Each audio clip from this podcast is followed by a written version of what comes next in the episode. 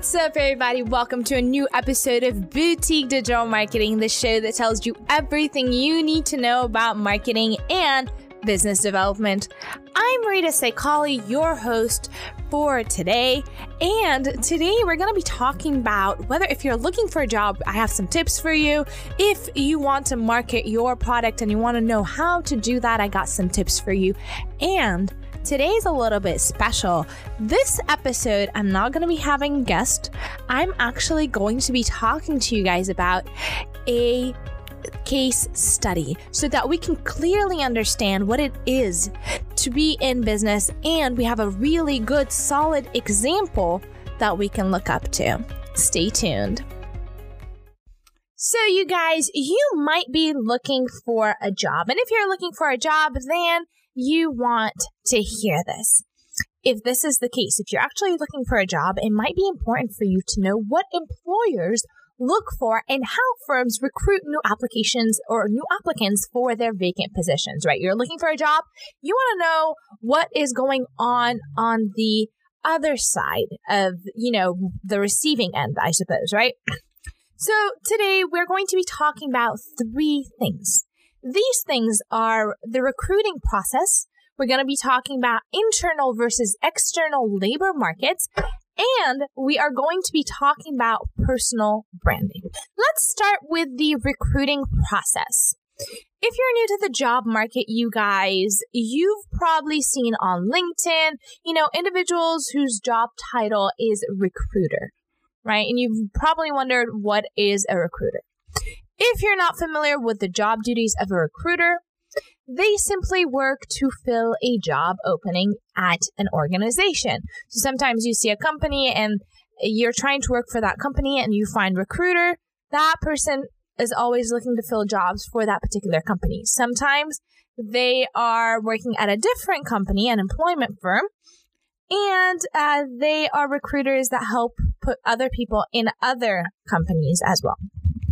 So basically, their client is the employer. So they work with the employer to ensure that they find the right candidates for the vacant position.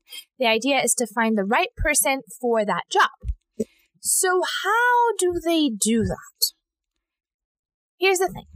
Once the position is open or once a position has been established, the recruiter will then inform uh, will be informed of the job descriptions. They'll find out the uh, start date. They'll find out the salaries, and they'll also find everything that the potential employee could be looking to ask or could be looking to find out about the hiring company, right? And this includes things like, you know, vacant um, vacation days. It includes things like insurance and uh, management styles and so forth.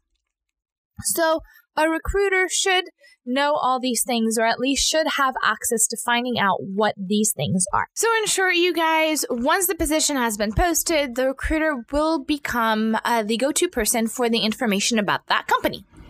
The next step would be to find the right candidate. This is where you come in. Ta da! All right, so recruiters are always on a lookout for really good candidates. So they tend to reach out to these individuals. But that doesn't mean that you have to sit there and wait until a recruiter actually contacts you. Contrary, be the one that reaches out to these con- uh, recruiters. And I know it's hard and I know sometimes it's uncomfortable, but they're really looking for the right candidate. And if you are the right candidate or you feel like you are, why not give it a chance? Worst thing, you guys, worst thing you, they can tell you is no. And you already have a no if you don't try. So, one of the best things to do is to search on LinkedIn for recruiters in the field that you hope to work in. Once you do that, you can send a small introductory uh, introductory message and, you know, maybe an invite to connect. After the connection has been made, message them that you're interested in that line of work and see if they have anything. And one thing, you guys, that I really hope that you keep in mind when you're doing this is that recruiters may not have a job opening in mind when you first contact them. But you know if you if you put in effort if you're patient, if you're consistent, and um, if you're playing it for the long game, then you'll be able to build a relationship with that recruiter so that when the time comes and they're looking for or looking to hire someone, you will be the person that comes to mind. So, the next thing that we want to talk about is internal versus external labor. The pool in which the recruiters and the employees seek to find labor is usually divided into two categories internal and external.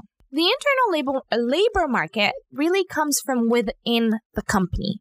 That's why it's called internal, right? As the name suggests.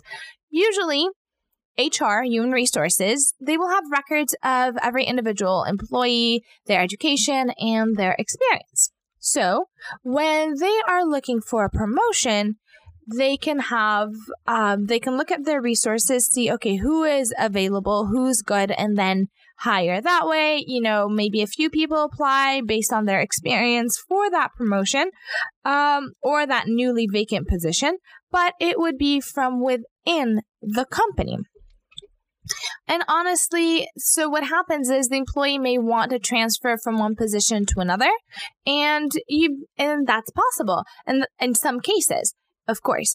And um, there are a lot of like, you hear a lot of people saying, well, get your foot in the door, get into that company, get your foot in the door. And once you do, it really becomes easier to transfer to your choice because of internal labor market and because you get to know people and it really helps to um, to build relationships. And then we have external labor markets. And this is as the name suggests, it comes from the outside. It comes from outside the company. And this is where the recruitment process really with recruiters truly begins. And if the company really is not hiring a designated recruiter, they will usually designate a hiring manager.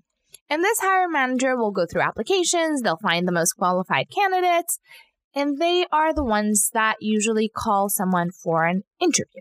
So, how do you find the external labor positions or that someone is looking for external labor? It could be advertised in several ways. Honestly, uh, depending on the job uh, skill, you know, or the job type, you can walk by, um, you know, a restaurant and see that they're hiring. But if you're listening to the podcast, maybe that's not what you're looking for. You're looking for something a little bit more complicated. So um, few things that are out there today are LinkedIn, Glassdoor, Indeed, and things like that.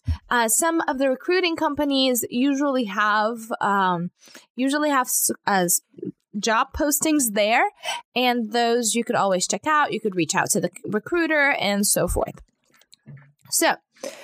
Um, other ways are also, you know, career fairs and so forth, things that we are all accustomed with, I I believe. So, uh, most likely you will fall into the second category, you guys, if you're looking for a job. So, knowing these avenues and knowing how to navigate them will help you find your desired job. And I know you guys, you've probably heard this a million times and you're sick of it. You're just like, I really just want a job. But it works. It works if you're consistent. It works if you're patient. And it, th- there's no other way to put it that it's it's just a sucky process. It's just a sucky time to kind of just wait.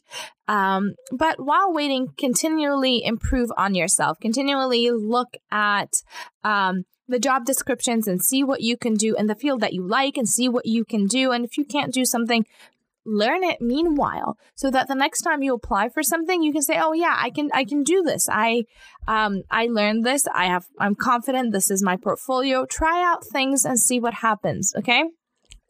So this brings us and this ushers us into personal branding.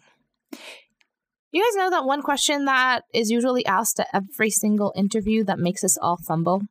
You know the one where the interviewer asks, Why are you fit for this position?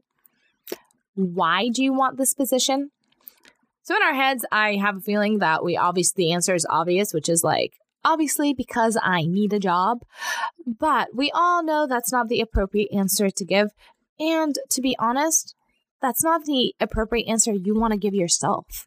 That's not the only justification you should be giving yourself for seeking out a job that will lead to your career, that will, you know, maybe start your career or maybe enhance your career. It's not, I just need a job. You know, depending on the situation, of course, you know, everyone has different situations, but don't let that be your only motivation, especially if you have the option of just, you know, being a little bit more patient. So, so and when we're asked this this question, we typically make up something on the spot. But what if we actually had a good answer? Like a really good answer. Wouldn't that be much better? So, a major aspect of finding a job that many people overlook is personal branding. So, the job you so greatly desire has to desire you as well. You look for a position that you want, and you want that position generally because it adds value to your life. It adds something to your life.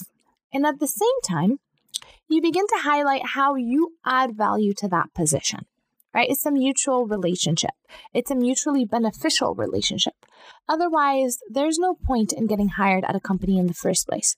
You want to be in a place where you give and you also take, and you also have the potential to grow, if not in position and in salary, then, you know, personal fulfillment at the very least.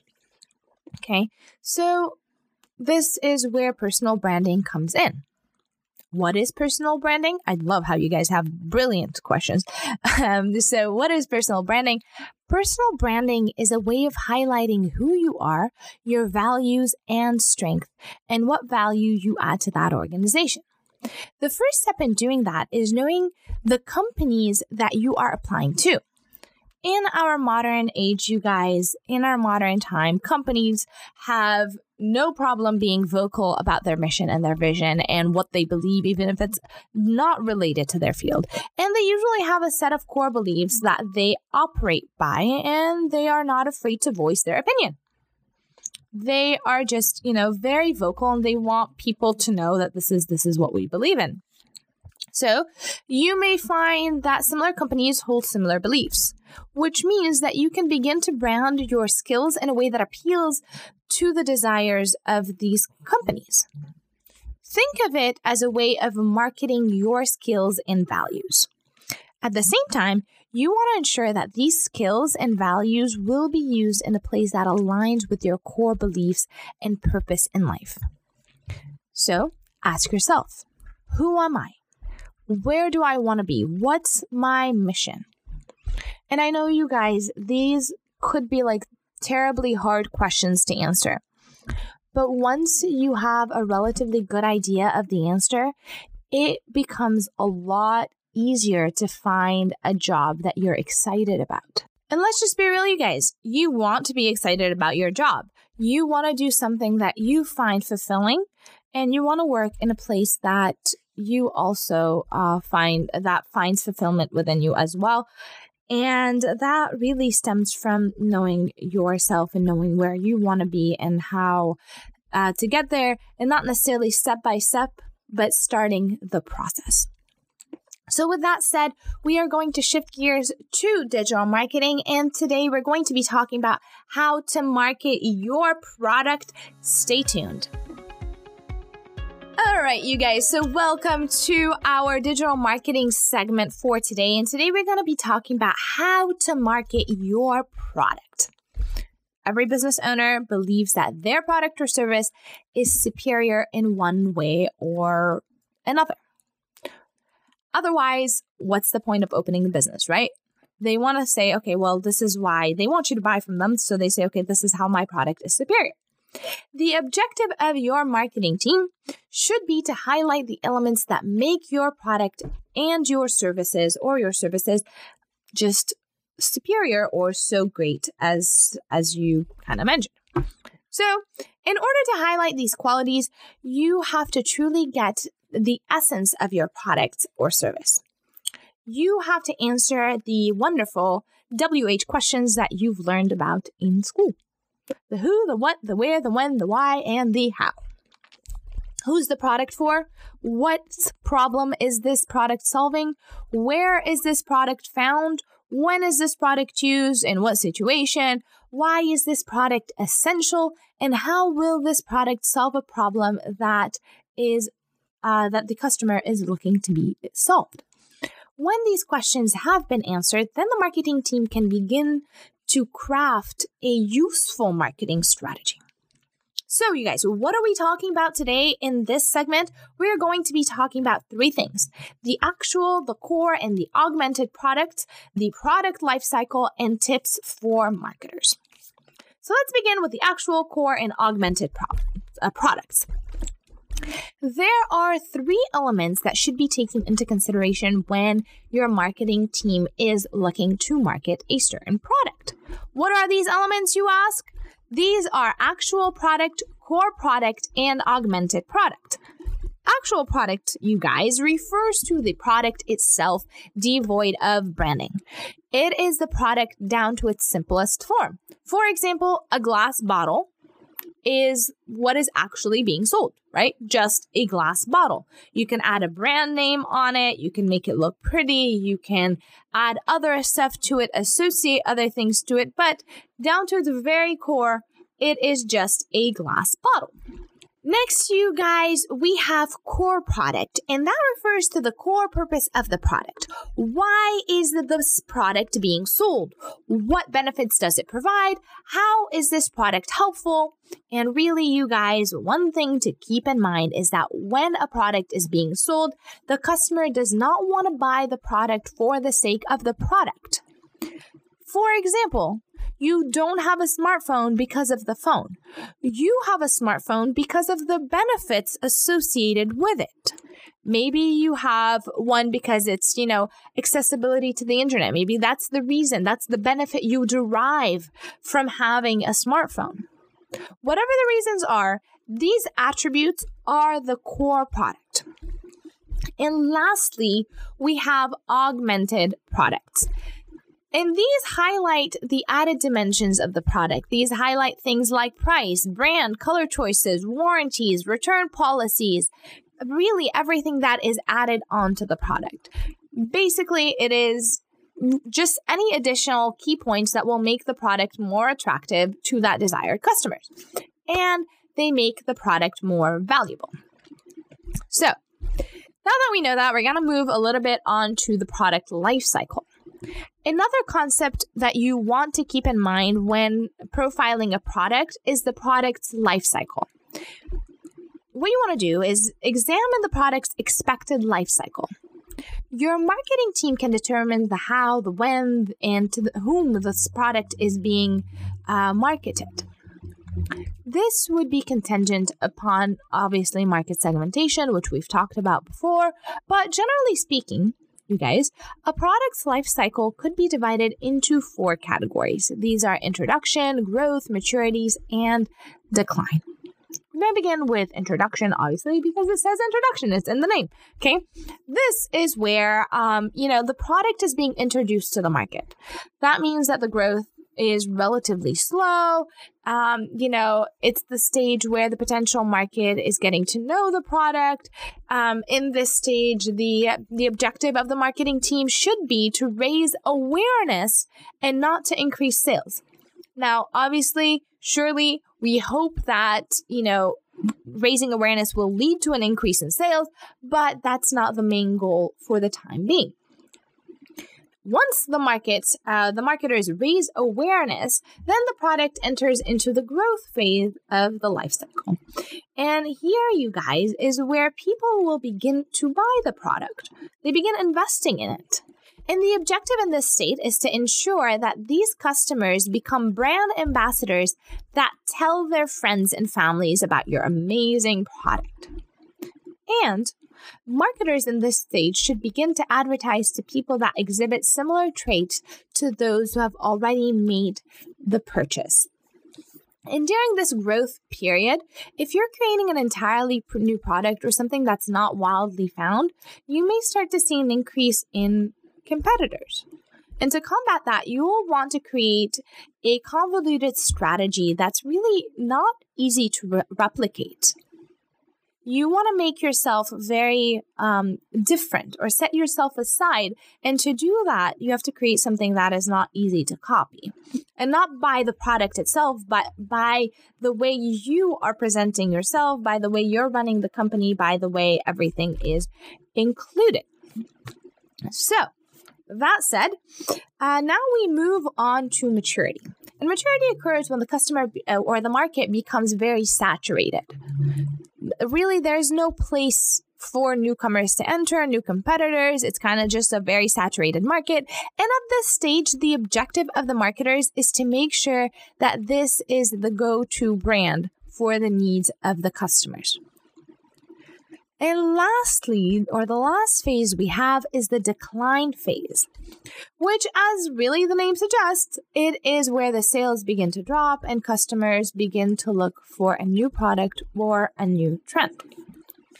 Now, all this information is fine and dandy and it's beautiful, but I got some tips for marketers. The major lessons that your marketing team should take from life cycles uh, is that sooner or later this product will no longer be needed.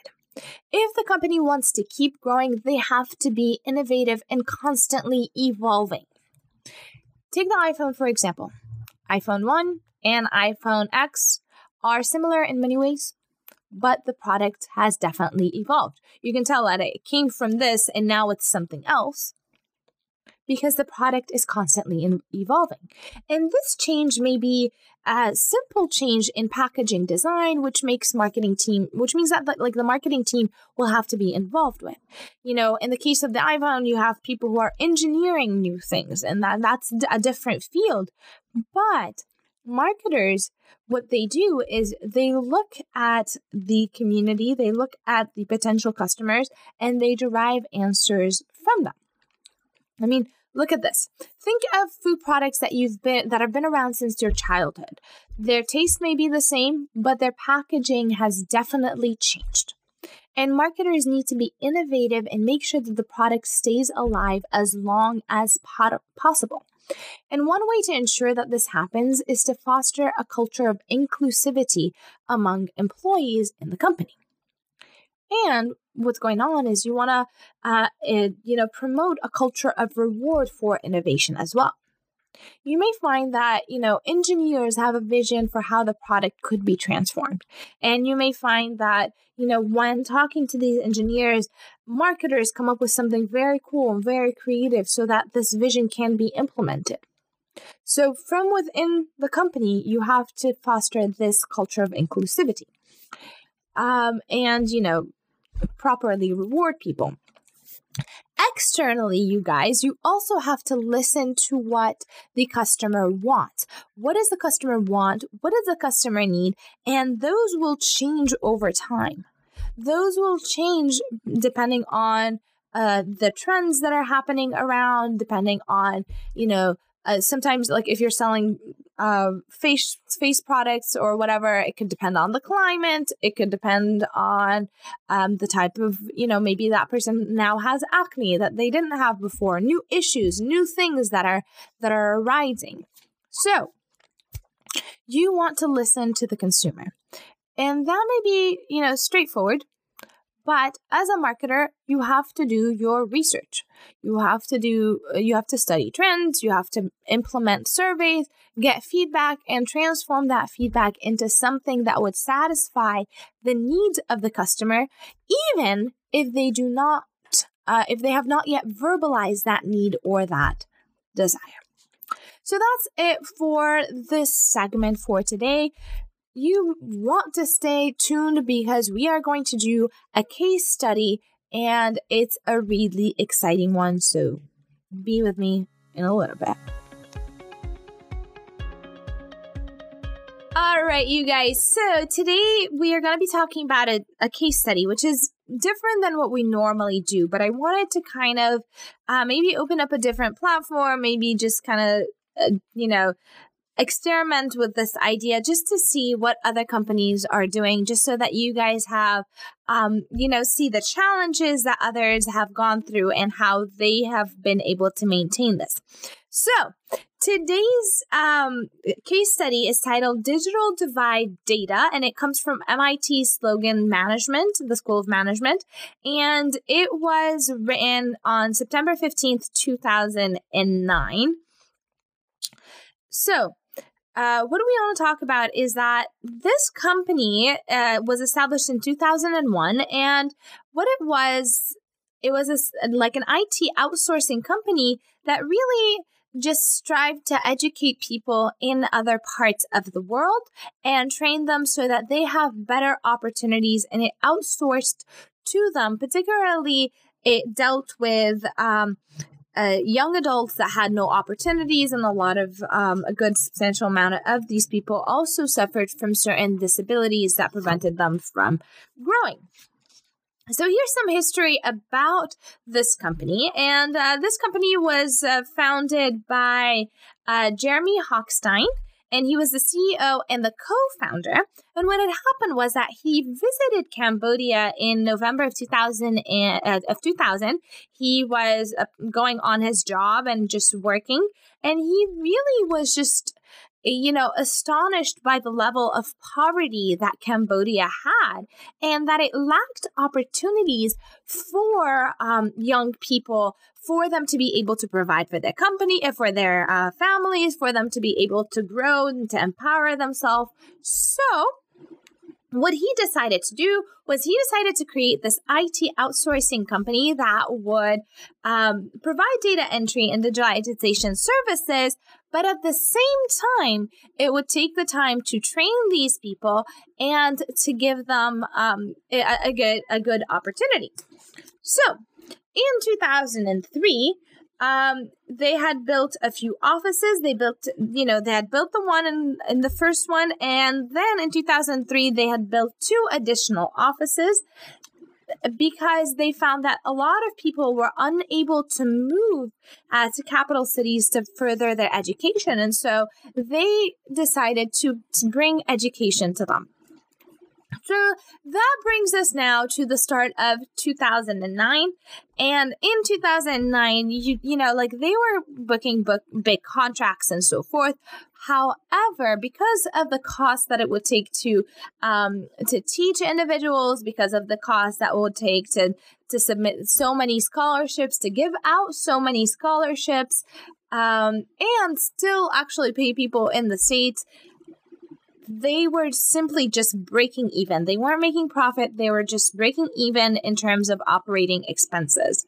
And, you know, it's not like they weren't growing. The clientele was actually growing, but the issue was the more clients there were, the more employees they'd had to cover. And, uh, you know, they had to maintain the only way they were able to maintain themselves was really through donations and through scholarships and that's that's how it was so a little bit about um you know cambodia and things or an operation there. They found uh, you know the digital divide data uh, company found that it had to rely on you know the company's mission for it to be able to um, get professionals. So in Cambodia, there weren't people that were very trained. There weren't many people that were very, you know, like really good at managing certain things because of, you know, the high level of poverty. And so the company really just relied on its social mission to recruit trained professionals and and the thing is, at that time in Cambodia, the IT field was growing very rapidly. And so, um, so it was very hard and pretty expensive to get skilled managers. And so that was that. That was one of the struggles they were facing. And um, apart from you know like the education and the experience, another thing they found that in in Cambodia, the people were getting educated, but it was a lot of times they would go through years of theoretical, ad, you know, education without never uh, having actually touched a computer, and so that presented another challenge from the country itself, from the place of operation. Now, with that, there's there were also um, operational challenges that came about. And some of these operation cha- challenges were that while you know, uh, the digital divide data was getting big clients. There were huge companies that were fighting for international deals. And they were winning, obviously, those those deals. And because you know the uh, digital divide data was a small company, they couldn't actually do that. They couldn't win those international uh, deals so quickly. And another thing is that because, you know, of all the challenges that were found in the country, that were found in the offices, that were found in the locations, you know, not having a centralized system, not having like really good founded education and so forth, it, uh, you know, it became harder for them to actually, uh, you know, convince people or be able to get those deals as well. And so that's a little bit uh, that was that posed another challenge. Uh, then we have the recruitment and the training. And when we talk about recruitment and the training, this was one of the fundamental aspects of the digital divide data. While other companies had trained professionals, they had people who had been working in the field, it was easier for them to get things done and so forth.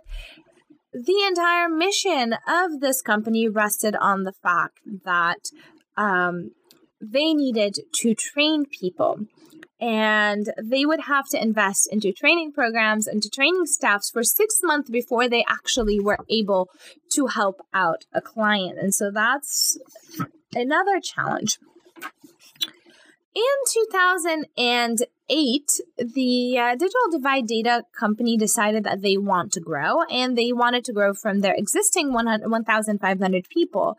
While uh, exp- expanding globally. So they don't just want to stay in Cambodia, they actually wanted to grow as well and to reach like other parts of the world.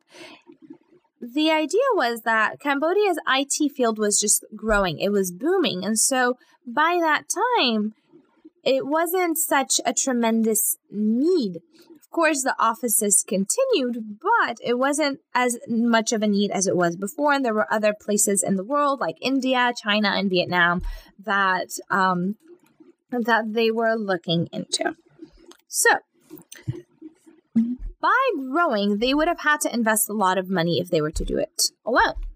So they were looking at that time. They were looking at three options.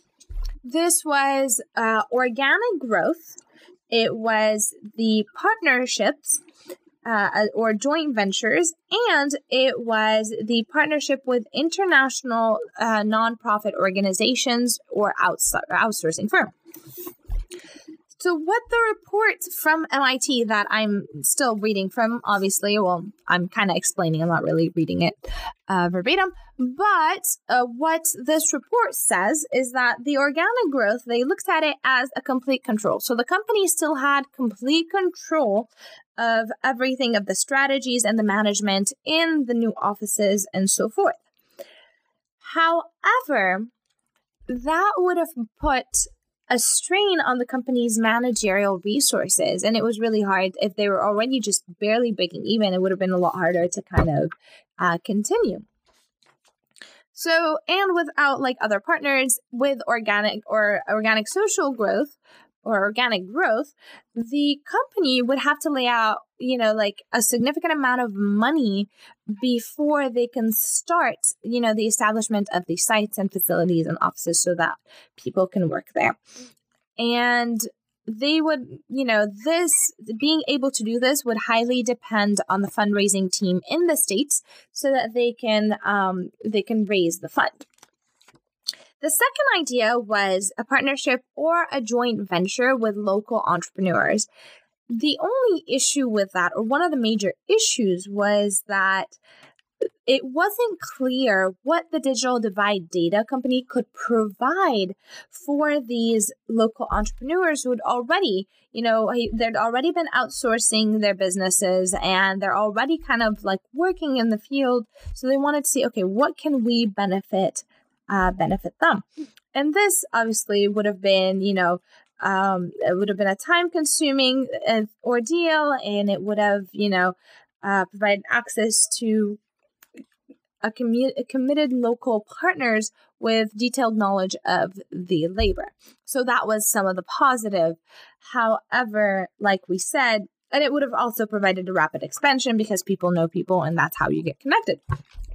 But like I said, the major issue was what could the digital divide data provide for those local entrepreneurs.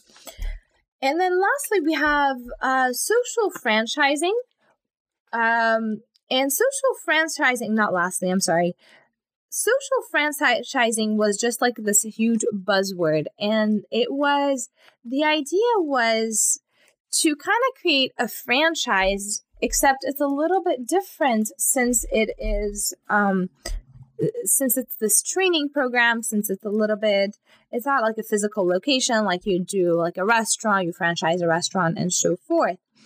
And so the downside to it is that it would have taken, you know, like quite a bit of time between negotiations and contracts and legal arrangement and making sure that everything in within this business is standardized. So that kind of, uh, you know, like what they called a franchise package to complete that wouldn't have taken a long time. However, the positive aspect of it is that um, it could achieve scalability relatively quickly. Like it could be achieved, uh, it could scale very quickly versus other options as well. And you know like the the difference that they pointed out that the authors of this study of this case study pointed out is that in a traditional franchise model revenues were locally sourced and franchises were given territorial rights that precluded other units from seeking revenue in a particular geographic area. So kind of like prevented others from being in that geographic area as well.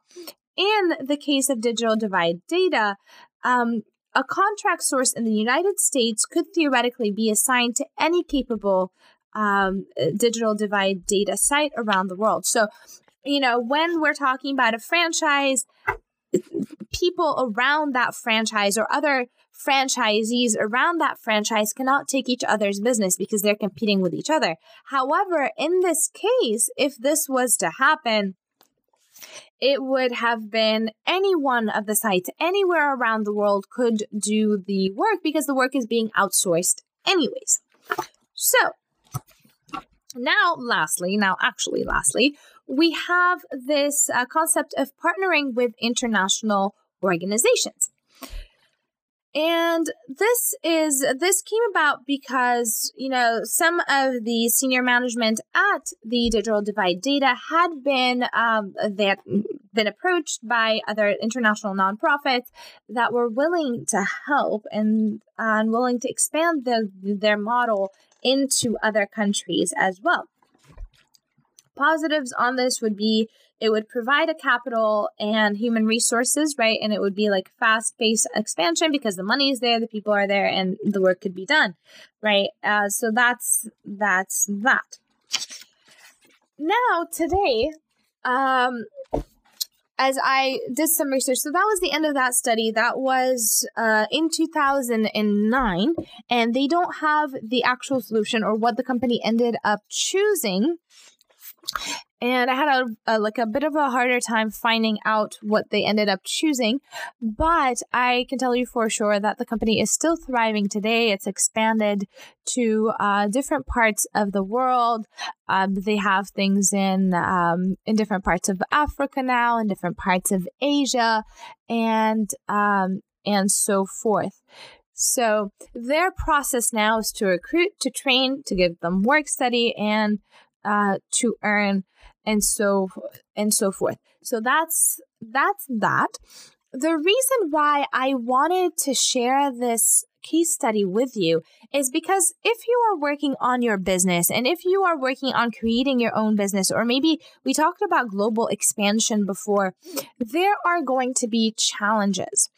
And before you take on these challenges, it's very important to realize that there are options and to truly study your options to think, okay, what would make the best um, this outcome or what would be the best decision to make in this time and how do I proceed? And if I'm to choose this decision, can I then reverse it? Can I then go back to what it was before or can I pull out of this uh, this contract? And that's something you guys that we have to keep in mind when creating these international businesses or when we're looking for expansions or we're looking for an idea maybe you have a restaurant and you want to open another one and you're not sure if you should um, just open another one or just turn it into a franchise or so forth. Another thing that I really liked about this particular case study or this particular company is that it's very mission driven. We've talked quite a bit about having like a, a mission or a central mission for marketing, a central mission for your business. But in this case, you really see how the mission is driving the business. It's not the money that's driving the business. It's really a cognizant choice and saying that, okay, this is what we believe in, and everything else, everything else that we do has to fall under that category. If it doesn't, then we don't take it on. I mean, it would have been easy for them to, to outsource to other places and book international deals. But for them to truly live to their model, for them to really, really uh, make an impact, they had to stick with their mission. And for you know, it's been working, you know, for about 19 years now. So it's obviously it gets a chance to work. And by the time they were looking to expand, it had been there for about nine years. So missions, you guys, really help you drive your business because it gives you some it gives you a specific goal and it gives you a specific not necessarily goal but a specific direction. A specific direction that you want to head in no matter what. So and that is it for today. I hope, really, really hope you enjoyed this episode. It was a little bit different. Um, so if you guys want to give me feedback on whether you liked it or not, if you did, we can do some more case studies. We can look more at things and see how they're working. And one thing that really I would just advise you to kind of think about if you uh, if you will is you know just think about this case that we did and consider these questions like what made the um, the company the digital divide data so successful? Uh, what were the constraints and what strategies should be used? Again this study comes from mit sloan uh, and school of management and you can find it online and it's free online um, I know a lot of case studies aren't, but this one is. So just look it up, read it on your own, tell me what you think, and uh, we'll go from there. If you guys want to contact me, if you need help with your business or business development or digital marketing, um, y'all know that my company is Boutique Digital Marketing. It's not just a show. And you can contact me at 909 333 5116. And you could email us at info at boutique digital marketing com. This is Rita Sekali, and um, I will be with you guys next week for a new episode of Boutique Digital Marketing. Don't forget to listen up.